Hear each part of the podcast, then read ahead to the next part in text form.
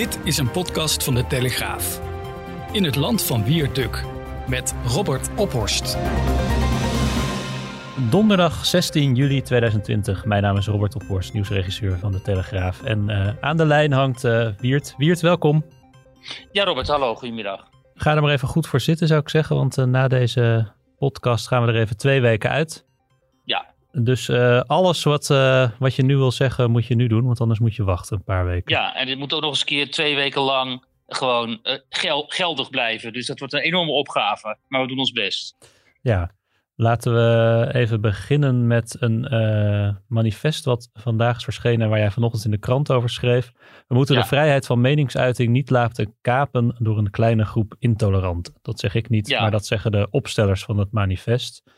Um, we hadden het vorige week al over een soort gelijk uh, manifest uh, van onder andere J.K. Rowling, maar nu hebben we dus een Nederlandse variant. Ja, kennelijk. Dit zijn twee jonge wetenschappers van de Universiteit Leiden. Die promoveren daar, uh, Reise Blommestein en Bart Kollaert. zij is jurist en filosoof en Bart Kollaert is criminoloog. Um, ja, en zij hebben de afgelopen weken kennelijk, althans vertelden ze mij met uh, steeds stijgende verbazing, gekeken naar hoe in het debat steeds vaker wordt geprobeerd om mensen met een afwijkende mening uh, de mond te snoeren. En dat is natuurlijk al een hele tijd gaande. We hebben het ook vaker gehad over die cancel culture, hè, die afrekencultuur en eigenlijk ook een soort van klikcultuur die er heerst. Maar om, sinds MeToo eigenlijk en nu uh, Black Lives Matter is dat um, eigenlijk uh, gewoon uh, uit de hand uh, gelopen. het is nu zo dat, en dat, die, die analyse die deel ik wel, dat ook zeg maar, de mainstream media en ook in politiek en um, in, bedrijfsleven en in de universiteiten men heel snel geneigd is om dat verhaal van die radicale groepen te accepteren en legitiem te vinden en het ook zelf over te nemen. Je ziet overal nu allerlei instellingen die zich onder invloed van Black Lives Matter zijn afvragen: zijn wij niet ook institutioneel racistisch en moeten wij daar niet aan iets aan doen? En dan moeten mensen opeens op diversiteitscursus of ze moeten hè, je innerlijke racist gaan ontdekken en zo. Je ziet het overal. En um, uh, heel vaak um, wordt dit allemaal maar uh, gepresenteerd onder het mom van, ja, dit is gewoon een fatsoenlijke beweging uh, en dit zijn fatsoenlijke ideeën waar wij aandacht aan moeten schenken, omdat dat alleen maar past binnen een democratie. Maar uit het oog wordt dan verloren dat in de kern uh, Black Lives Matter en die radicale groepen eromheen een hele radicale organisatie is. Die, um, en maar goed, daar hebben we het al uitgebreid over gehad in deze podcast. Die uh, veel meer eisen heeft dan alleen maar het ontdekken van je innerlijke racist bij witte mensen. En deze twee manifestopstellers, die begrijpen dat, die zien dat ook zo. En die zeiden van ja, nu eens een keer mooi geweest. Wij willen iedereen die het vrije woord is toegedaan. En iedereen die een diverse discussie wil. Dus niet alleen maar een discussie of een debat tussen gelijkgestemden, maar een, echt een debat op inhoud tussen mensen die het op punten niet met elkaar eens zijn. Die willen wij oproepen om dit manifest te ondertekenen om te laten zien dat zij opkomen voor het um, vrije woord. Nou ja, toen ik hen sprak, toen uh, waren er iets van 90 ondertekenaars met als meest prominente uh, Ayaan Hirsi Ali natuurlijk icoon voor het vrije woord. En inmiddels begrijp ik uh, staan ze op meer dan 2000 ondertekenaars. Dus dat loopt behoorlijk storm. Mm -hmm. Gaat dat helpen, zo'n manifest, denk je? Nou, je ziet al onmiddellijk wat heel interessant is, is dat uh, de reacties op dit manifest, die bevestigen eigenlijk wat die opstellers ervan uh, al zeiden. Want uh, ze hebben dus, um, hebben ze mij verteld, mensen zowel ter rechterzijde als ter linkerzijde uh, benaderd. Mm -hmm. um, en kregen vanuit de linkerhoek ook wel sympathie van mensen, uh, persoonlijke sympathie. Maar heel veel van die mensen zeiden: ja, maar ik ga toch niet ondertekenen, omdat ik wil niet met bepaalde mensen hè, die ook op die lijst staan, daar wil ik niet mee geassocieerd worden. Hè, met Thierry Baudet of met Paul Cliteur, die staan er ook op. Dat soort mensen in de hoek uit het hoek van Forum voor Democratie. Mm -hmm. um, daar willen dus mensen vanuit het linkerkamp niet mee op één lijst staan. En daarmee bevestig je dus eigenlijk al um, de, de, zorgen van de twee uh, opstellers. Namelijk dat, um, dat mensen meer althans bang zijn om geassocieerd te worden met bepaalde mensen, bepaalde persoonlijkheden en misschien ook bepaald gedachtegoed, omdat ze vrezen dat die associatie voor hen uh, gevolgen gaat hebben. En dat is ook zo. Hè? Uh, het is ook zo dat wanneer jij tegenwoordig, uh, en daar is die hele cancelcultuur op gebaseerd, als jij tegenwoordig geassocieerd wordt met mensen die in de ogen van deze puriteinen, want dat zijn het eigenlijk, puriteinse dominees, daar komt, dat, dat, dat, dat is wat deze mensen zijn. Als jij uh, met mensen geassocieerd wordt die in de ogen van deze dominees, linkse dominees, zeg maar, uh, verdacht zijn, ja, dan ben je zelf ook verdacht. Uh, dat is, en, en dan moet jij, dan moet jij gecanceld worden. Er is nu weer zo'n actie gaande van Cypern Kooistra, dat is een voormalige spindokter van GroenLinks. Uh, die zichzelf erop voorstaat dat hij ooit het imago van Jesse Klaver heeft uh, ge geconstrueerd. En dat hij dus eigenlijk de mannetjesmaker is van Jesse Klaver. Die is nu alweer mm. dagen bezig om de Volkskrant te schrijven dat zij uh, hun kolonist Arthur van Amerongen, die zoals wij allemaal mhm. weten geen blad voor de mond neemt, dat hij ontslagen moet worden. En dit doet hij al meer dan een jaar. Die jongen oefent enorm veel druk uit op die hoofdredactie en op die redactie. Um, en uh, tot nog toe heeft die Volkskrant daar weerstand aangeboden. Maar je hebt bijvoorbeeld gezien in de, bij de New York Times hè, en bij andere um, grote kranten en media-instellingen dat mensen daar wel degelijk bezwijken onder de druk en dat mensen worden ontslagen. Of dat um, medewerkers die zeg maar enigszins opstreden zijn, zoals de columniste Barry Weiss bij de New York Times, dat die zelf vertrekken omdat ze de druk niet meer uithouden. Mm -hmm. Toch is dat ook een teken dat dit soort uh, strubbelingen naar buiten komen, dat er, uh, dat er wel iets van, iets van discussie is, in ieder geval over de, over de koers van de New York Times. Het wordt wel deels publiekelijk uitgevochten. Ja, nou ja, dat is nu. Uh, dat is ook een beetje mijn hoop. Um, dat, uh, dat steeds meer mensen uit het midden. Dus mensen die zich niet tot de flanken rekenen, dus niet rechts, uh, hè, dat, dat, mhm. dat, dat echte de harde radicale rechts of extreem links, dat die mensen uit het midden, die de democratie en de democratische uitwisseling van ideeën en opinies een warm hart toedragen, dat die zich nu eindelijk eens een keer gaan uitspreken en eindelijk ook eens een keer wat minder bang worden. Want die meeste mensen zijn zo verschrikt. ik spreek natuurlijk heel veel van die mensen. En ze zijn allemaal zo ontzettend bang. Hè, om, om iets te zeggen wat buiten het uh, geaccepteerde discours valt, omdat ze erop afgerekend gaan worden, omdat ze kritiek gaan krijgen, omdat ze misschien reputatieschade gaan op, um, uh, oplopen. Um, zo langzamerhand is het werkelijk zo belachelijk, vind ik, Um, dat het echt tijd is dat mensen uit die angstbubbel komen en eindelijk eens zeggen: jongens, um, ook al noem je mij racist, ook al noem je mij xenofoob of islamofoob of transfoob of whatever je mij wilt noemen. Ik weet dat ik dat niet ben. En ik weet dat ik een democraat ben. Dat ik de democratische rechtsstaat accepteer. Dat ik de grondwet accepteer. Dat ik niet buiten die wettelijke, wettelijke kaders treed. En ik ga zeggen wat ik vind. Ik ga mijn opinie voorleggen, ook in het openbaar. En wat de gevolgen daarvan zullen zijn. Je kom maar op. Maar veel te veel mensen zijn nog veel te schuchter en te bang om. Dat, ja, het gaat ook uiteindelijk om uh, existenties. Uh, maar is dit in de kern anders dan wat er al bijvoorbeeld twintig jaar geleden speelde rond het uh, debat over de multiculturele samenleving?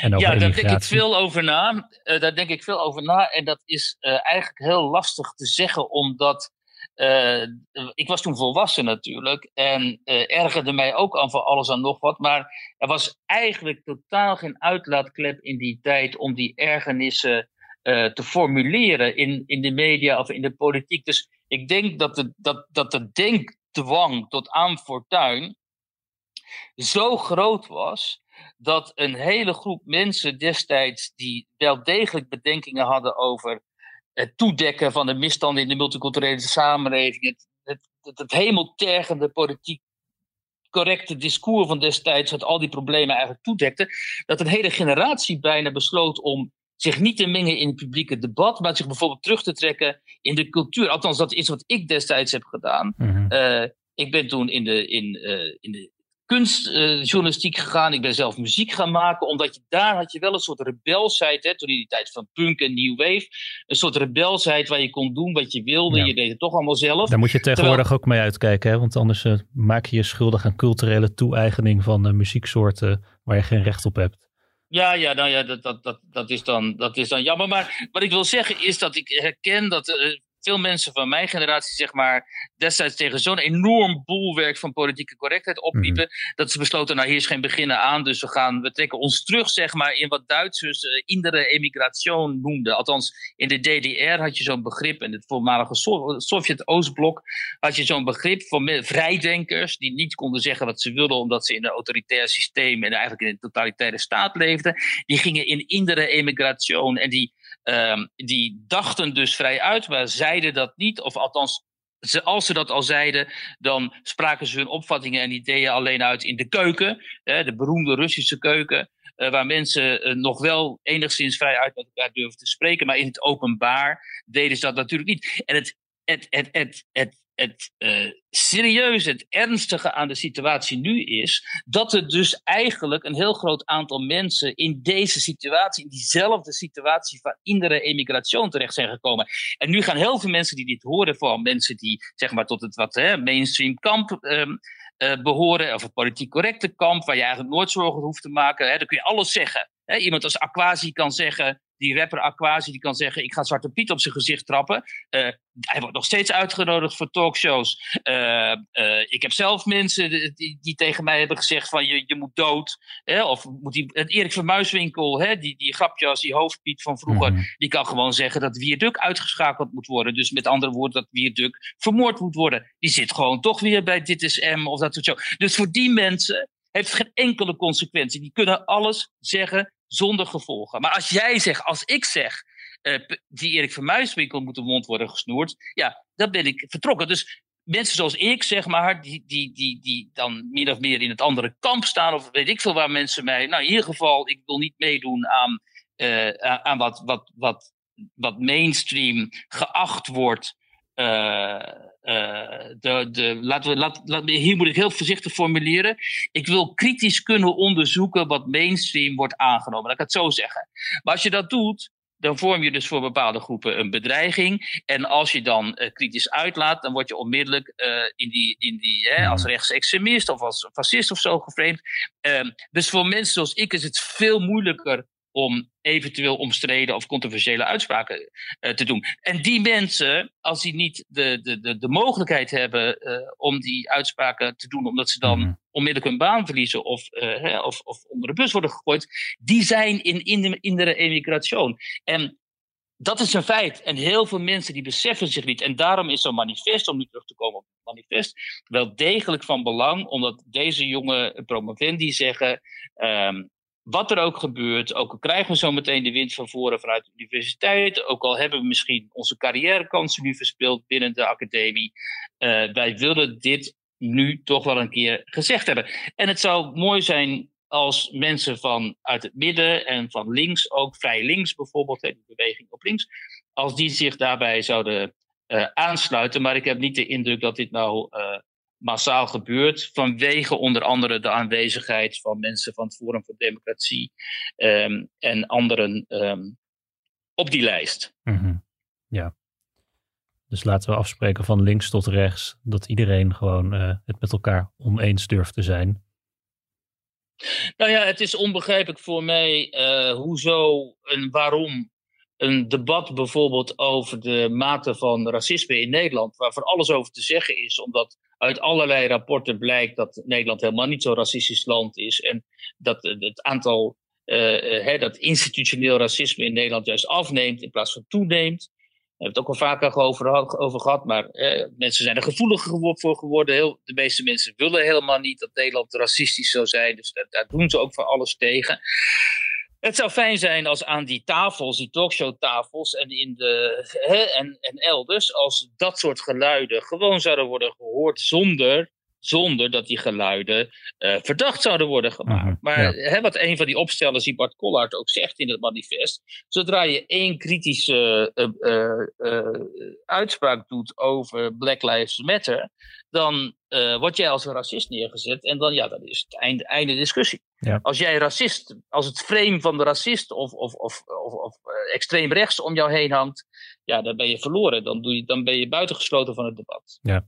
Over die, uh, je zegt uh, uit heel veel rapporten blijkt dat Nederland het, uh, dat Nederland het goed doet op het gebied van het bestrijden van racisme. De, Maar nou is er gisteren een rapport van de VN Mensenrechtenraad verschenen wat eigenlijk het tegendeel beweert. Of althans, daarin staat dat Nederland veel meer zou moeten doen om racisme te bestrijden. Ja. Er wordt ook een hele waslijst aan aanbevelingen gedaan in dat rapport. Het was al een tijdje in de maak. Maar onder andere eh, zou Nederland uh, meer aandacht voor de koloniale geschiedenis en slavenhandel uh, moeten hebben. Uh, gemarginaliseerde groepen, zoals moslims en anti-zwarte Piet activisten, zouden meer moeten worden betrokken bij het maken van beleid. En ambtenaren zouden op speciale diversiteitscursussen gestuurd moeten worden. Zomaar even een, een dwarsdoorsnede van die, van die aanbevelingen. Schrijven er, hebben er gisteren ook een stuk over geschreven op onze, op onze website. Ja, dat, is eigenlijk het, dat beweert eigenlijk het tegendeel. Uh, ja, collega uh, Daniel van Dam die is dat dus gaan onderzoeken wat dit nu precies voor uh, beweringen zijn. Hè? dat is een mevrouw uit Zambia, die is door de VN afgevaardigd om Nederland de les te lezen over de mate waarin ons land racistisch en xenofoob zou zijn. Um, ja, dat zijn hele uh, merkwaardige onderzoeken, omdat hè, er is ooit die, Verena Shepard of zo, die is ook mm een keer, ooit een keer in Nederland het kijkje komen nemen en heeft met, met wat mensen gesproken en concludeerde toen onder andere vanwege het bestaan van Zwarte Piet dat Nederland uh, ernstig uh, racistisch zou zijn en um, enorme problemen zou hebben met, um, met racisme. Um, ja, die mensen die komen er even langs. Hè, eh, die, uh, uh, en die denken dan een beeld van dit land te hebben. Uh, en gaan dan allerlei aanbevelingen doen en gaan Nederland bekritiseren. Nu is het gelukkig zo, en dat zegt bijvoorbeeld iemand als Hand en Broeke ook in het stuk van Daniel, dat we van ons van die Mensenrechtenraad of die Raad van de Verenigde Naties uh, niet zoveel hoeven aan te trekken. Ja, het is niet bindend, nee. Nee, en dat soort fora die zijn, um, die zijn hoogst omstreden. Hè? Dat is, dit is een van die fora waarin bijvoorbeeld Israël permanent wordt onder vuur genomen en wordt uh, veroordeeld vanwege zogenaamde mensenrechten schendingen ten opzichte van de Palestijnen. Hè, dat is gewoon echt permanent, terwijl dan mensenrechten schendingen in Arabische landen, of uh, uh, in uh, Iran of zo, mm. um, die worden dan helemaal niet ja. behandeld. Nou, het is gewoon Ja, nou, nou zegt Hand en Broek inderdaad van we hoeven er niet in de onderste lader mee, om het even kort samen te vatten. Maar tegelijkertijd advocaat en hoogleraar Geert-Jan Knoops, die zegt van ja, dit kan toch wel degelijk met, met dit rapport in de hand kunnen toch wel degelijk activisten ook naar de rechter stappen om daar te proberen uh, beleid af te dwingen. Zoals ook is gebeurd met Urgenda. Ja, dat is weer een, een heel groot gevaar inderdaad. Ehm, met het rapport van die rapporteur zouden actiegroepen inderdaad naar de rechter kunnen stappen.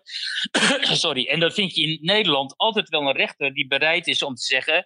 Um, ja, hier zit eigenlijk wel wat in. En volgens, de, uh, volgens het um, mensenrechten... Uh, volgens mensenrechtenwetten van uh, volgens EVRM, hè, het Europese Straf voor de Rechten van de Mens, dat heeft de agenda ook gedaan, uh, zouden wij inderdaad kunnen dwingen om dit soort aanbevelingen om te zetten in uh, wetgeving.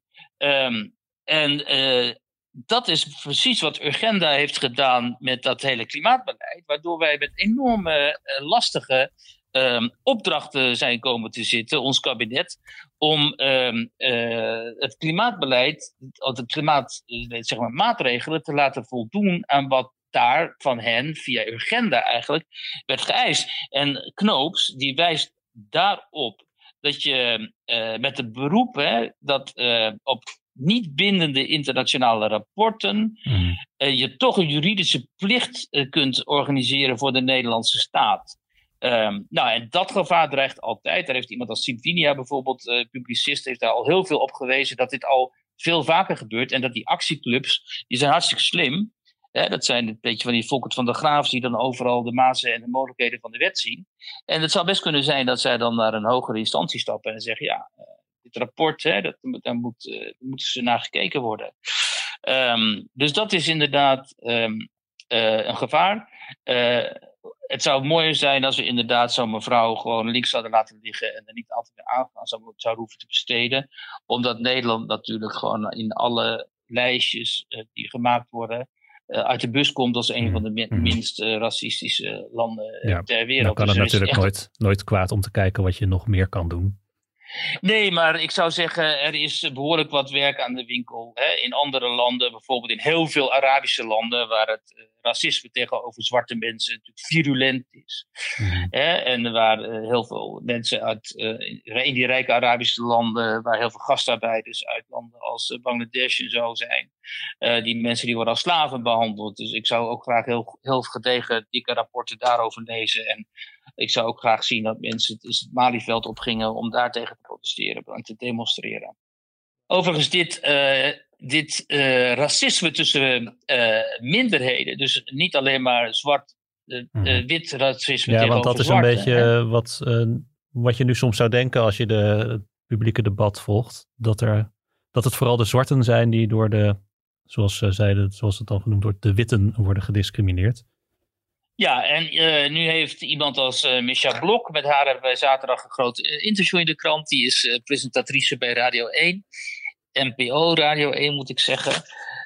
en zij is geadopteerd. Ze is eigenlijk Koreaanse en ze is op haar derde naar Nederland gekomen, ge geadopteerd door een Nederlands echtpaar. Mm -hmm. En Misha Blok heeft haar hele leven al natuurlijk last van, of natuurlijk, haar hele leven al last van dat zij op straat wordt nagescholden en uitgescholden ja. voor lumpia, sambal bij en poepchinees en zo. Ik vind het zo jammer dat het steeds gaat over wit en zwart. Ja, Terwijl er zijn zoveel kleuren die daartussen ja. zitten. Jij hebt een bepaalde hashtag in het leven geroepen. Ja, ik ben geen kut-Chinees. Dat was de hashtag. Ja. Buitengewoon subtiel, leg uit. Ik ben geboren in Zuid-Korea. Ja? Vanaf mijn derde in uh, Nederland. Uh, en ik heb gewoon eens een keertje hardop geroepen, op Twitter in dit geval, wat ik al mijn hele leven ja. meemaak, dat ik word uitgescholden voor kut Chinees. Ja. Want en dat is niet omdat ik zielig gevonden wil worden, maar om gewoon te kijken. Uh, maken andere mensen dat ook mee? En uh, nu heeft zij aan de orde gesteld dat het toch wel belangrijk is om te weten dat dit niet alleen maar blanke mensen zijn, dus uh, die blanke racisten die eruit schelden, maar dat ze ook heel vaak juist door Marokkaanse jongens bijvoorbeeld worden uitgescholden. Mm -hmm. dus door mensen uit de, uit de allochtone hoek. En zij zegt dat kwetst daar eigenlijk extra, omdat dit, zegt zij, de mensen zijn die beter zouden moeten weten, omdat die immers zelf vaak op basis van hun afkomst of huidskleur uh, gediscrimineerd mm -hmm. zouden worden. En nu zijn uitgerekend deze mensen degene die haar als poepchinees of lumpia mm -hmm. en zo wegzetten. En, um, maar hoe kan dat dan, uh, denkt zij? Wat is haar gedachte daarover? Kijk, zij zegt ja, het zit in elk mens om uh, iemand die jij misschien eng vindt of die jij niet kent of onbekend vindt, om, die, uh, om je daarvoor af te mm-hmm. grenzen en om je weg te zetten. Ja. Maar ja, zij weet ook wel gewoon dat onder minderen, in minderheidsgroepen, dat daar uh, racisme eigenlijk aan de orde van de dag is. En dat weten wij natuurlijk allemaal wel. We weten ook dat Turken en Marokkanen dat het heel moeilijk ligt. En dat ja. je als Marokkaans meisje echt niet moet proberen om met een, een zwarte Surinamer thuis te komen. nee, maar het is wel natuurlijk wat jij, wat jij zegt. Je zou juist denken dat als je dat zelf ervaren hebt, hoe uh, pijnlijk dat is en hoe kwetsend en hoe grievend, dat je dan daar juist bij jezelf extra alert op bent dat je dat niet doet. Hoe uh, ja, maar zo'n reactie misschien een... soms is.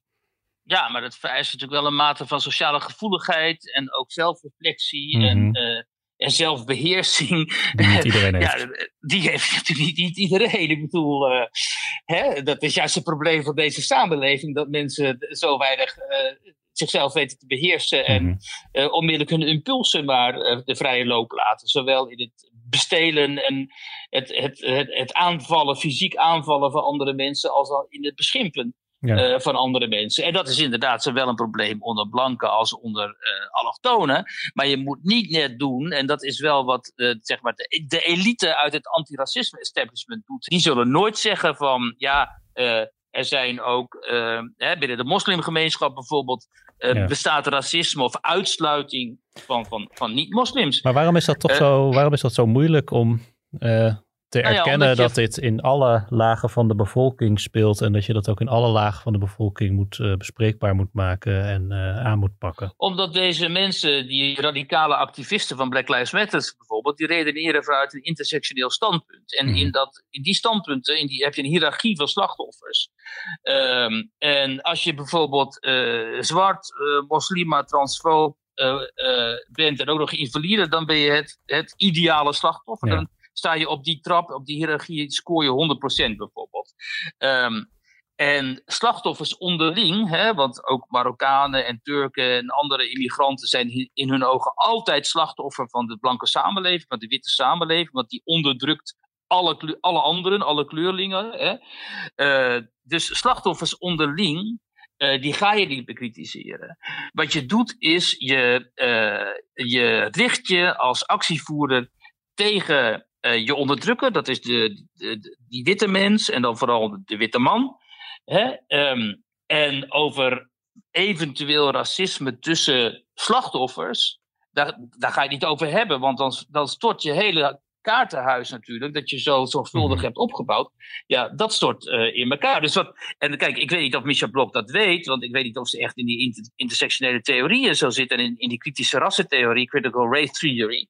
Maar het leuke is dat zij op basis van haar persoonlijke ervaringen dus een enorme knuppel in dat hoenderhok gooit. Want dit was natuurlijk niet de bedoeling dat iemand van kleur, zoals zij, uh, gaat zeggen: ja, maar andere mensen van kleur, die uh, uiten zich racistisch. Wat heeft, zij daar, uh, wat heeft zij daarvan gemerkt? Want het heeft dat, ik geloof, vorige week ergens zich laten ontvallen. Dat is ook de reden, een van de redenen dat, we haar nu, dat jij haar nu geïnterviewd hebt. Ze heeft natuurlijk een veel groter verhaal. Maar wat, wat heeft zij gemerkt nadat nou ze, dit, uh, deze knuppel in het hoenderhok heeft gegooid?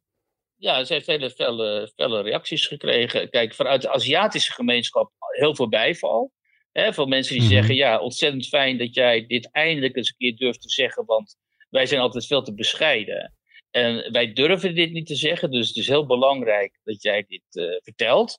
Uh, maar uit uh, die andere gemeenschap, dus zeg maar de antiracistische, wat zwartere sector, daar wordt ze natuurlijk door aangevallen. Want dan wordt ze ook als een bounty gezien, of iemand die heult met de blanken. En ja, dit is allemaal, hè, in hun ogen is dit soort uitspraken van haar zijn natuurlijk hoogst on, onwelkom. Te midden van dit debat, omdat ze juist nu denken of de indruk hebben dat ze gehoord worden en dat hun, zeg maar, hun analyse mainstream is geworden over het uh, blanke racisme. En dan is het niet de bedoeling dat iemand natuurlijk vanuit de gemeenschap van kleur, zoals het heet, um, roet in het eten uh, gaat gooien. Maar kijk, het is toch onhoudbaar. Want we hebben met mensen te doen en met hun persoonlijke ervaringen. En in tegenstelling tot wat al deze identiteitsgekkies denken. Um, zijn mensen hebben wel degelijk gewoon hun eigen persoonlijke opvattingen in plaats van dat ze alleen maar de opvattingen van de hmm. groep delen. Want een ander leuk of interessant incident is rond uh, die benefietavond uh, voor Suriname, voor de corona-slachtoffers in Suriname. Die was georganiseerd door Jurgen Rijman en uh, Humberto Tan. Goedenavond, welkom bij de grote inzamelingsactie Nederland voor Suriname. Onder het motto Elke euro is er één gaan we in dit programma geld inzamelen voor Suriname. Dat op dit moment te maken heeft met een stevige uitbraak van het coronavirus. We hebben je geld hard nodig, dus je hebt geen enkele reden om niet te storten, want er zijn genoeg manieren om het te doen. En, en daar waren volgens critici veel te veel um, creolen prominent aanwezig. Dus zeg maar zwarte Surinamers. En die critici zeggen, ja, maar wij Hindoestanen, want kritiek komt vooral uit de Hindoestaanse gemeenschap wij waren helemaal niet vertegenwoordigd, terwijl Suriname is een multicultureel land. De Hindoestanen spelen daar een belangrijke rol. Binnen de Surinaamse gemeenschap in Nederland zijn Hindoestanen ook heel belangrijk. En wij waren daar nauwelijks uh, vertegenwoordigd. Dus uh, wat is dit? Is dit misschien uh, racisme? Mm-hmm. Want tussen die groepen bestaan ook heel veel spanningen, namelijk. En die zijn al latent, die zijn al heel oud. en het is helemaal niet gezegd dat die organisatoren bewust natuurlijk Hindoestanen weerden van het festijn. Dat, dat lijkt mij niet. Maar je ziet hoe gevoelig dit allemaal ligt. En nu ging het dus helemaal niet om blank tegen zwart. Hier gaat het gewoon over Hindoestaans tegenover Creolen. Um, dus mensen, hè, die in, mensen die ons willen doen geloven dat racisme en interculturele spanningen, interraciale spanningen zelfs, alleen maar in het schema wit-zwart zouden plaatsvinden, die zijn oftewel te kwade trouw, of ze hebben geen idee waar ze het over hebben. Meestal het eerste, ze zijn te kwade trouw. Maar ik zeg tegen onze luisteraars, trap er niet in. Racisme is van alle tijden, het vindt overal plaats, het vindt in andere delen van de wereld veel en veel en veel harder plaats en op veel grotere schaal dan dat in Nederland het geval zou zijn. Natuurlijk moeten we racisme, als dat in Nederland plaats heeft, eh, bestrijden. Eh, maar het is niet zo dat Nederland, zoals deze mevrouw van de VN beweert, een door en door racistisch land is. Dat is niet zo. Ga maar eens even kijken bijvoorbeeld naar de statistieken. CBS, SCP en zo, dat soort fora, die hebben altijd van die statistieken. En er wordt bijvoorbeeld de vraag gesteld: zou u het accepteren als uw kind uh, thuis kwam met een huwelijkskandidaat uit een andere etnische groep. En dan zie je altijd dat de blanken zeggen, voor grote meerderheid, van ja, prima. En dat uh, bijvoorbeeld moslims in dat geval zeggen, dat is helemaal niet prima, omdat wij willen dat de huwelijkskandidaat voor onze dochters vooral, dat dat een moslim is. Einde verhaal. Iets heel anders, Wiert. 50,7. Zegt jou dat wat? Ik vrees dat dat het percentage is waarmee de CDA-leden Hugo de Jonge tot uh, leider van hun partij hebben. Nou, in één keer goed. Maar uh, wow. je zegt vrees. We weten dat jij een bewonderaar bent van het uh, werk van Pieter Omzicht in de Kamer. De afgelopen jaren heb ik me drie dagen per week in Den Haag keihard ingezet voor de zaken die ik in het land vond. Ik ben wit Wit heet dat dit soort dingen. We zitten het hele weekend te onderhandelen omdat we zogenaamd het niet weten.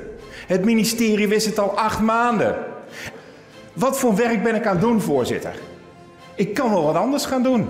Want burgers van Enschede tot Amsterdam kwamen in de problemen door deze overheid. Het kan niet zo zijn dat ik hier weer na 2,5 jaar zwoegen op stukken gewoon een stuk dat boven tafel komt niet kan krijgen. Ik moet verdorie journalist worden. Het is trouwens een mooi eervol beroep, maar ik moet journalist worden om hier een, kamer, om, om hier een regering te kunnen controleren trek ik niet langer. Pieter Omtzigt heeft zich kandidaat gesteld voor het lijsttrekkerschap van het CDA. Hij is na Hugo de Jonge, Mona Keizer en Martijn van Helvert de vierde die zich nu heeft gemeld. Ook al kost het me jaren en nachten doorwerken, ik vind dat die overheid moet werken voor zijn burgers en niet omgekeerd. Doorbijtertje. We zitten hier Sherlock Holmes te spelen. Dit is geen detectiveje. Maar dat is wat we de afgelopen drie jaar geworden zijn in deze Kamer. Dames en heren, onze nieuwe partijleider en lijsttrekker Hugo de Jonge. Ik ben best wel een beetje teleurgesteld. Als je meedoet aan een wedstrijd, doe je mee om te winnen. Ik ben blij uh, dat ik nu op vakantie kan. Jij had dus ook gehoopt dat hij lijsttrekker zou worden? Nou, kijk, als journalist hoop je, hoop je niet. Um, uh, spreek je geen voorkeur uit, maar ik denk dat uh, het lijsttrekkerschap van Pieter Omtzigt en leiderschap over die partij van Pieter Omtzigt voor het CDA en voor de christendemocratie een enorme boost had kunnen betekenen. Uh, omdat Omtzigt dus niet alleen binnen de eigen partijen onder de eigen leden uh, bewezen heeft een hele grote aanhang te hebben, uh, maar ook daarbuiten. En hij zou samen met Wopke Hoekstra, um, dat is wel een leuk verhaal trouwens, ik zat vorige week bij de radio ergens en toen vertelde ik van ja luister eens, als je op Pieter Omtzigt stemt, die gaat niet voor het premierschap, die neemt Wopke Hoekstra met zich mee. En toen, uh, al die mensen die daar aan tafel zaten, die hadden zoiets oh, oh, oh, oh, is dat zo en zo. Dat was, dat was dus wel erg grappig. En later werd het dus bevestigd uh, in onze krant op zaterdag. Toen Hoekstra zei van, ja, ik wil wel premier worden uh, hè, op de lijst omzicht. Zeg mhm. maar. Als hij een beroep op mij doet, dan zeg ik ja. Als hij een beroep mij doet. Maar dat was natuurlijk gewoon het voorzetje. Hè? Pieter Omtzigt zou dan fractievoorzitter worden. En het mm gezicht van het CDA in de, in de, in de Tweede Kamer. En Wopke Hoekstra zou dan gaan voor het premierschap. En die had een serieuze kans gemaakt tegenover uh, Mark Rutte. Dus dan had je een hele mooie tweestrijd kunnen krijgen. Hoekstra-Rutte. Eh, en misschien was het CDA dan wel weer eens een keer de grootste partij geworden. Uh, dankzij dus omzicht die bewezen heeft de afgelopen twaalf jaar, meen ik, zit hij al in de Kamer, dat hij het werk van volksvertegenwoordiger letterlijk enorm serieus neemt. Uh, hij heeft grote successen geboekt daarin. Hè. Hij heeft gewoon een regering van Malta op de knieën gekregen vanwege corruptie. Hij heeft inderdaad van Europa nog andere zaken aan de kaart gesteld. Het toeslagenschandaal is met Renske Leijten samen en overigens collega's van RTL Trouw ook. Heeft hij blootgelegd een van de grootste schandalen in de, de recente politiek en bestuur. Dus hij heeft bewezen hard voor de zaak te hebben, hard voor de mensen te, te hebben. En, ook nog eens te kunnen rekenen, ook als gepromoveerd eh, econometrist. Ja, nou hebben die wapenfeiten hem denk ik ook wel zeker geholpen in zijn uh, campagne. Maar toch hebben die CDA-leden die op Hugo de Jonge hebben gestemd, hebben dat natuurlijk niet gedaan met het idee dat hun partij dan bij de komende verkiezingen niet de grootste wordt. Nee, dat is dus interessant. Ik denk kennelijk dat Hugo de Jonge als uitdager van Mark Rutte uh, een kans maakt, wat in mijn ogen niet zo is. Uh, en bovendien vind ik heel interessant is um, dat als je nou naar de, de, de, zeg maar de wapenfeiten van de jongen als minister kijkt, zeker in de coronatijd, ja, dat, dat is daar toch niet heel erg, laten we zeggen, om over naar huis te schrijven. Hè? De, uh, er heeft een slachting plaatsgevonden mhm. in de verpleeghuizen. Er waren geen, zogenaamd waren er geen testen, terwijl die er wel waren. Er was geen beschermende kleding, er waren geen mondkapjes. Het was eigenlijk faal op faal waar de jonge politiek voor verantwoordelijk is. Uh, maar dat wordt hem dus kennelijk uh, door deze 50,7 procent, wordt hem dat niet aangerekend. Um, en daar, ja, wat, wat daaruit de conclusie moet zijn, dat weet ik niet, dat die mensen dus kennelijk toch gaan voor het in hun ogen vertrouwde. En ook wel voor het conformistische. Hè, in hun ogen is Pieter Omtzigt kennelijk toch een soort van rebel die zich altijd verzet tegen het establishment, terwijl Hugo de Jonge natuurlijk in alles een vertegenwoordiger is van het establishment. En ja, misschien behoren die 50,7% van die mensen voelen zich daar dan uh, gewoon heel goed bij, of behoren ze zelf tot, tot het establishment van het CDA, dat heel duidelijk inderdaad, hè, mensen Sibram Buma en anderen en zo, die hadden natuurlijk al heel duidelijk hun voorkeur voor Hugo de Jonge laten blijken. En ja, de mensen die uh, op soortgelijke posities verkeren, ook op regionaal, lokaal niveau en zo, ik denk dat die dat die hen uh, volgen. Maar ik denk dat voor ons als journalisten en als media was het natuurlijk veel interessanter geweest als het omzicht was geworden. Uh, vanwege die strijd die zich dan misschien had afgespeeld tussen Hoekstra en Rutte. En ook om dus te kijken of dat CDA um, nou werkelijk zo groot had kunnen worden. Omdat omzicht de potentie heeft om heel veel kiezers weg te trekken bij bijvoorbeeld Forum voor Democratie. En ook wel bij de, bij de VVD. En zelfs elders, zelfs ook bij mensen die zichzelf als, als links zien. Mhm. Van wie ik zag dat ze zich op uh, sociale media bijvoorbeeld uitspraken voor, de, hè, voor omzicht. En zeiden van, als omzicht het wordt, dan ga ik voor één keer in mijn leven CDA stemmen. Nou, dat is toch wel heel knap als je dat uh, weet te bereiken, blijkbaar. Ja, toch blijkt hier ook weer dat de sociale media niet altijd de beste graadmeter zijn voor wat er elders in de samenleving speelt. In dit geval onder de CDA-leden. Ja, dat is moeilijk te zeggen, omdat uh, het is natuurlijk Omtzigt heeft de helft van die partij nu achter zich. Mm en dat is uh, enorm, gezien dat hij nog in 2012, ja. meen ik, op een onverkiesbare plek was gezet. En toen met voorkeurstemmen, uh, zelf georganiseerde voorkeurstemmen uit Twente, het parlement in wist te komen. dus voor iemand die van zo ver moest komen, is dat toch wel heel knap. En dat is waarschijnlijk toch ook wel mede aangejaagd door die sociale media, waarop hè, een beetje die rebelse mensen heel veel heel veel waardering voor hem uitspraken. Dus ik denk dat daar toch wel een soort van interactie is geweest. En dat misschien, hè, en ik denk dat heel veel jongere CDA-leden toch wel uh, voor om zich zijn gegaan. En dat de wat bedaagdere ja. christendemocraten dan kiezen voor iemand als Hugo de Jonge. De jongen sloeg ook meteen een hele verzoenende toon aan. Hij heeft Omtzigt benoemd tot zijn running mate. Ik geloof ook een klein beetje tot verrassing van Omtzigt zelf misschien wel. Ik weet zeker dat wij samen een heel mooi team gaan vormen. Ik mag dat doen als lijsttrekker. Jij gaat dat doen als running mate. Maar um, denk je dat dat nog gaat helpen? Nou ja, het is een beetje een doodskust eigenlijk. Hè? Want uh, hij weet dat uh, omzicht een, uh, een, een, een kiezerskanon is natuurlijk. Hè? Die, die heeft alleen zelf al tienduizenden stemmen ooit binnengehaald op persoonlijke voorkeur. En hij om zich is nu nog veel bekender en nog veel mhm. geliefder dan destijds. Dus als je die aan je zijde hebt, ja, dan heb je wel echt een eh, kanon natuurlijk dat allerlei kiezers eh, naar zich toe weet te trekken. Um, maar ja, ik, ik, kan me ook niet voorstellen dat dit allemaal maar zonder slag of stoot plaatsvindt. Want uh, is niet alleen inhoudelijk hebben die twee natuurlijk verschillen van mening. Maar het is ook zo dat Omtzigt natuurlijk in geen enkel opzicht, ehm, laten we zeggen, zelf uh, affiniteit heeft hè, met, de, de, met de manier van optreden van uh, Hugo de Jonge, die toch wel heel vaak zichzelf graag um, in de kijker speelt, het veel over zichzelf heeft. Um, um, uh, ja, schoenen, het, ima schoenen draagt die opvallen. Het imago ja. van ijdeltijd kleeft wel een beetje aan hem, ja. Ja, ik wou het niet zeggen, maar uh, ze zijn in die zin, in manier van optreden en zich presenteren, zijn er natuurlijk gewoon uh, totale tegenpolen van elkaar. En je vraagt je af, hoe zie je dat ook in die samenwerking, in die mogelijke samenwerking mee gaat spelen? Ja, we gaan het zien. Volgend jaar verkiezingen. Ja, dat wordt natuurlijk allemaal geweldig interessant, die verkiezingen sowieso. Ja. en um, dan kunnen we daar nu natuurlijk nog helemaal, helemaal niks, uh, totaal niks over zeggen. We hebben nog geen idee wie die verkiezingen gaat winnen en hoe zich dat gaat ontwikkelen. Dus uh, in de aanloop daar naartoe zullen we het daar nog wel uh, vaak over gaan hebben. Wiert, we gaan even dit allemaal twee weken lang op ons laten inwerken. Ja, nou, reken maar dat over twee weken nog steeds hetzelfde debat speelt. Dus wat ja. dat betreft hoeven we ons geen zorgen te maken. Na die, na die twee weken zijn we uiteraard weer gewoon terug. Maar we gaan nu even opladen zodat we fris en fruitig weer. Uh...